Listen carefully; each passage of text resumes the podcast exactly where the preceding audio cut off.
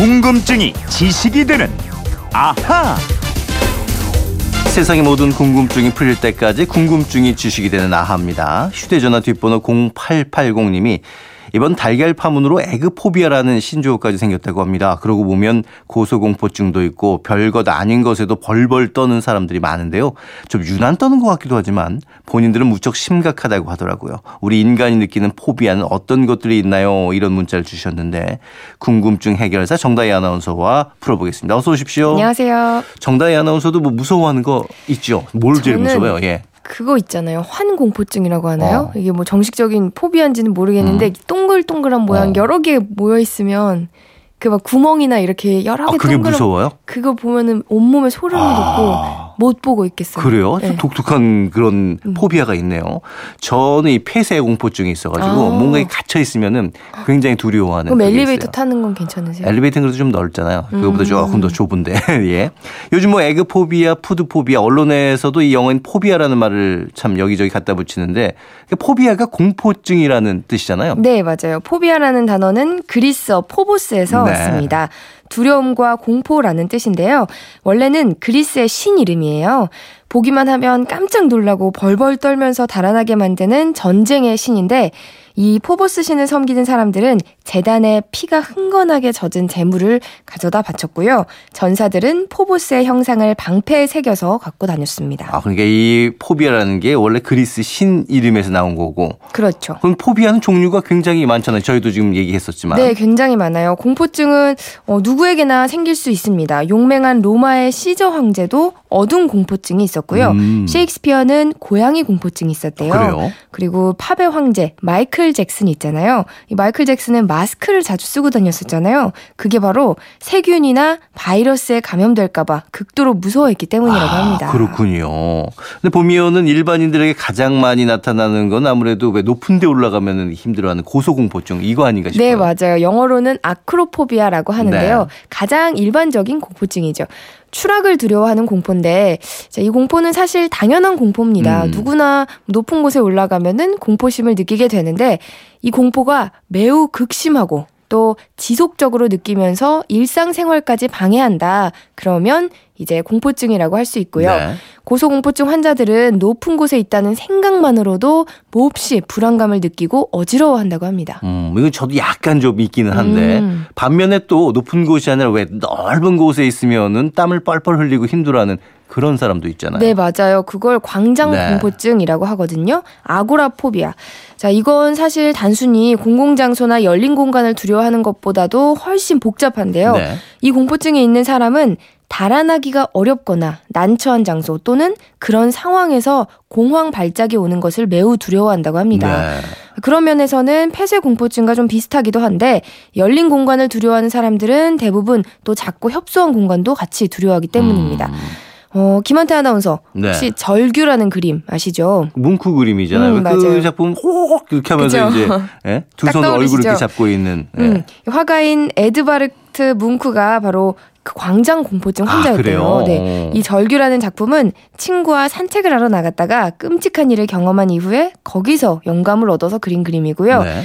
그리고 에밀리 디킨슨이라는 유명한 시인 있잖아요. 그 시인은 광장 공포증이 있었을 거란 추측이 또 있습니다. 음. 이렇게 광장 공포증으로 고통받았던 사람 중에는 창의력과 상상력이 뛰어난 사람이 많다고 하네요. 그렇군요. 그러니까 뭉크의 절규도 굉장히 유명한 작품인데 개인적으로 느끼고 있는 이 공포증을 작품으로 승화시켰다 이렇게 봐도 될 것 같네요. 네, 그렇죠. 어, 그리고 아까 말씀드린 대로 셰익스피어가 가졌던 고양이 공포증을 경험하는 사람도 꽤 많은데요. 네. 나폴레옹도 고양이를 엄청 아, 무서웠다고 아, 합니다. 네, 그리고 물 공포증, 아쿠아포비아라고 하는데 이 아쿠아포비아도 꽤 일반적인 공포증이라고 합니다. 네. 뭐 바다나 강변 같은 물가는 물론이고 음. 심지어 목욕이나 샤워조차 할 수 없을 정도로 오. 물 공포증이 심한 사람도 있다고 합니다. 어, 굉장히 심각하네요. 네. 예. 또 보면은 곤충 있잖아요. 곤충만 음. 보면 기겁을 하면서 공포감 느끼는 그런 사람도 어, 있더라고요. 네. 특히 거미 공포증이 많아요. 네. 사실 거미는 우리를 크게 위협하지 않는 곤충 곤충이거든요. 근데 진화 심리학자들이 말하길 원시 시대에는 거미에 물리면 목숨을 잃을 수도 있는 그런 종이 있었기 때문에 일단 거미를 보면 본능적으로 피하게 됐고 이것이 어떤 사람들에게는 지금까지 이어지고 있다고 보고 있습니다. 네.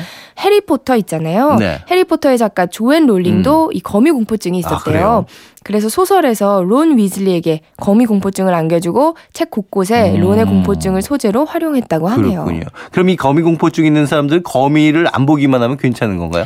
어, 근데 그게 그렇게 간단하지가 않습니다. 거미를 비롯해서 곤충 공포증이 심한 사람은 집안 청소를 아, 멈추지를 못한대요. 네, 혹시 나올까봐. 네, 어. 창문도 못 열어놓고 또 집에서 벗어나서 바깥 나들이 나가기까지도 힘들어하는 사람들이 있다고 하네요. 아, 이 정도로 네, 다양한 공포증이 있네요. 근데 지금까지 뭐 말한 것들은 뭐 좀 그렇다 할 수 있겠는데 이런 공포증도 있어? 이럴 정도로 희귀한 공포증도 좀 있나요? 네, 맞아요. 있습니다. 서양에는 어, 광대 공포증이라는 게 있어요. 네. 특히 우스꽝스럽게 생긴 광대 얼굴에 공포감을 갖는 경우가 많은데 음.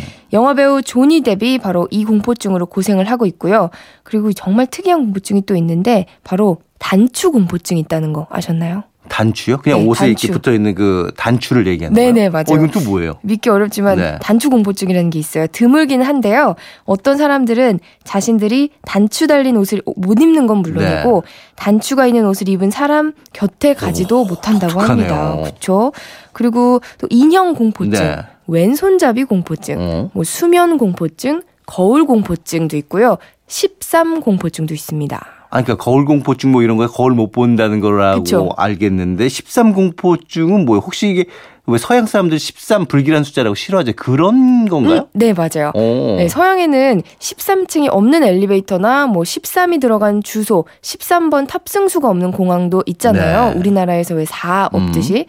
음. 이것 말고도 또 수염 공포증도 어. 있고요. 배뇨 공포증, 마녀 공포증, 식물 공포증, 학교 공포증, 다리 공포증, 말 공포증 굉장히 많습니다. 아이고 정말 많네요. 네. 오늘 아침에는 많은 분들이 회사 공포증 느끼고 있지 않을까 그런 생각도 드는데 월요 공포증도 예. 있을 것 같아요. 그런데 이런 공포증은 도대체 어떤 이유 때문에 왜 생기는 거예요? 어, 공포증은 대개 미신의 뿌리를 두고 있어요. 네. 유전의 가능성도 있지만 아직까지 분명하지는 않은데요. 연구를 해보면 공포증을 비롯한 불안 장애로 고통받는 사람들은 뇌의 전전두엽과 편도체 사이의 연결이 유독 약하다고 합니다. 뭐 왜 그런지는 알 수 없지만 이런 것과 음. 공포증이 연결되어 있을 가능성이 높은 것으로 보고 있습니다. 그렇군요. 오늘 질문 주신 0880님 궁금증이 풀리셨나 모르겠습니다. 선물 보내드리겠고요. 자 이분처럼 평소 궁금한 게 있는 분들 어떻게 하면 될까요? 그건 이렇습니다. 인터넷 게시판이나 MBC 미니 아니면 휴대폰 문자 샵 8001번으로 보내주시면 됩니다. 문자 보내실 때 미니는 공짜지만요. 휴대폰은 짧은 건 50원, 긴 건 100원의 이용료가 있습니다. 네, 지금까지 궁금증이 지식이 되는 나와 정다희 아나운서와 함께했습니다. 내일 뵐게요. 고맙습니다.